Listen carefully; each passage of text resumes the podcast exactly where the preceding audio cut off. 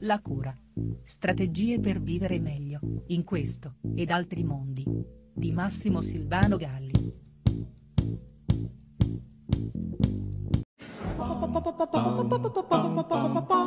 Emozioni e sentimenti sono spesso confusi, se non nella teoria, sicuramente nella pratica. Le emozioni infatti sono il risultato della nostra evoluzione biologica, sono illogiche e universali. I sentimenti invece succedono alle emozioni e sono il risultato di esperienze personali maturate nel contesto culturale in cui le nostre emozioni hanno potuto esprimersi. Potremmo dire che a partire da un'emozione si sviluppa si può sviluppare un sentimento che ci rende consapevoli dell'emozione provata. Le emozioni, insomma, colorano la nostra vita, mentre i sentimenti fanno, come dire, risuonare eh, quei colori nella nostra mente. E entrambi hanno la funzione di guidarci nei percorsi dell'esistenza, eh, mettendo in comune per uno stesso scopo due bussole distinte, quella istintiva, primordiale, immediata delle emozioni e quella riflessiva, culturale, perdurante dei sentimenti.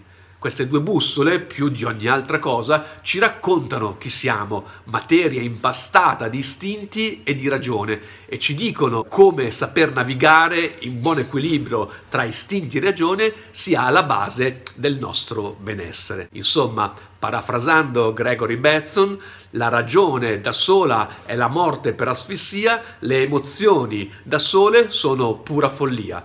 Per stare bene bisogna farle sposare insieme. Tu chiamale se vuoi emozioni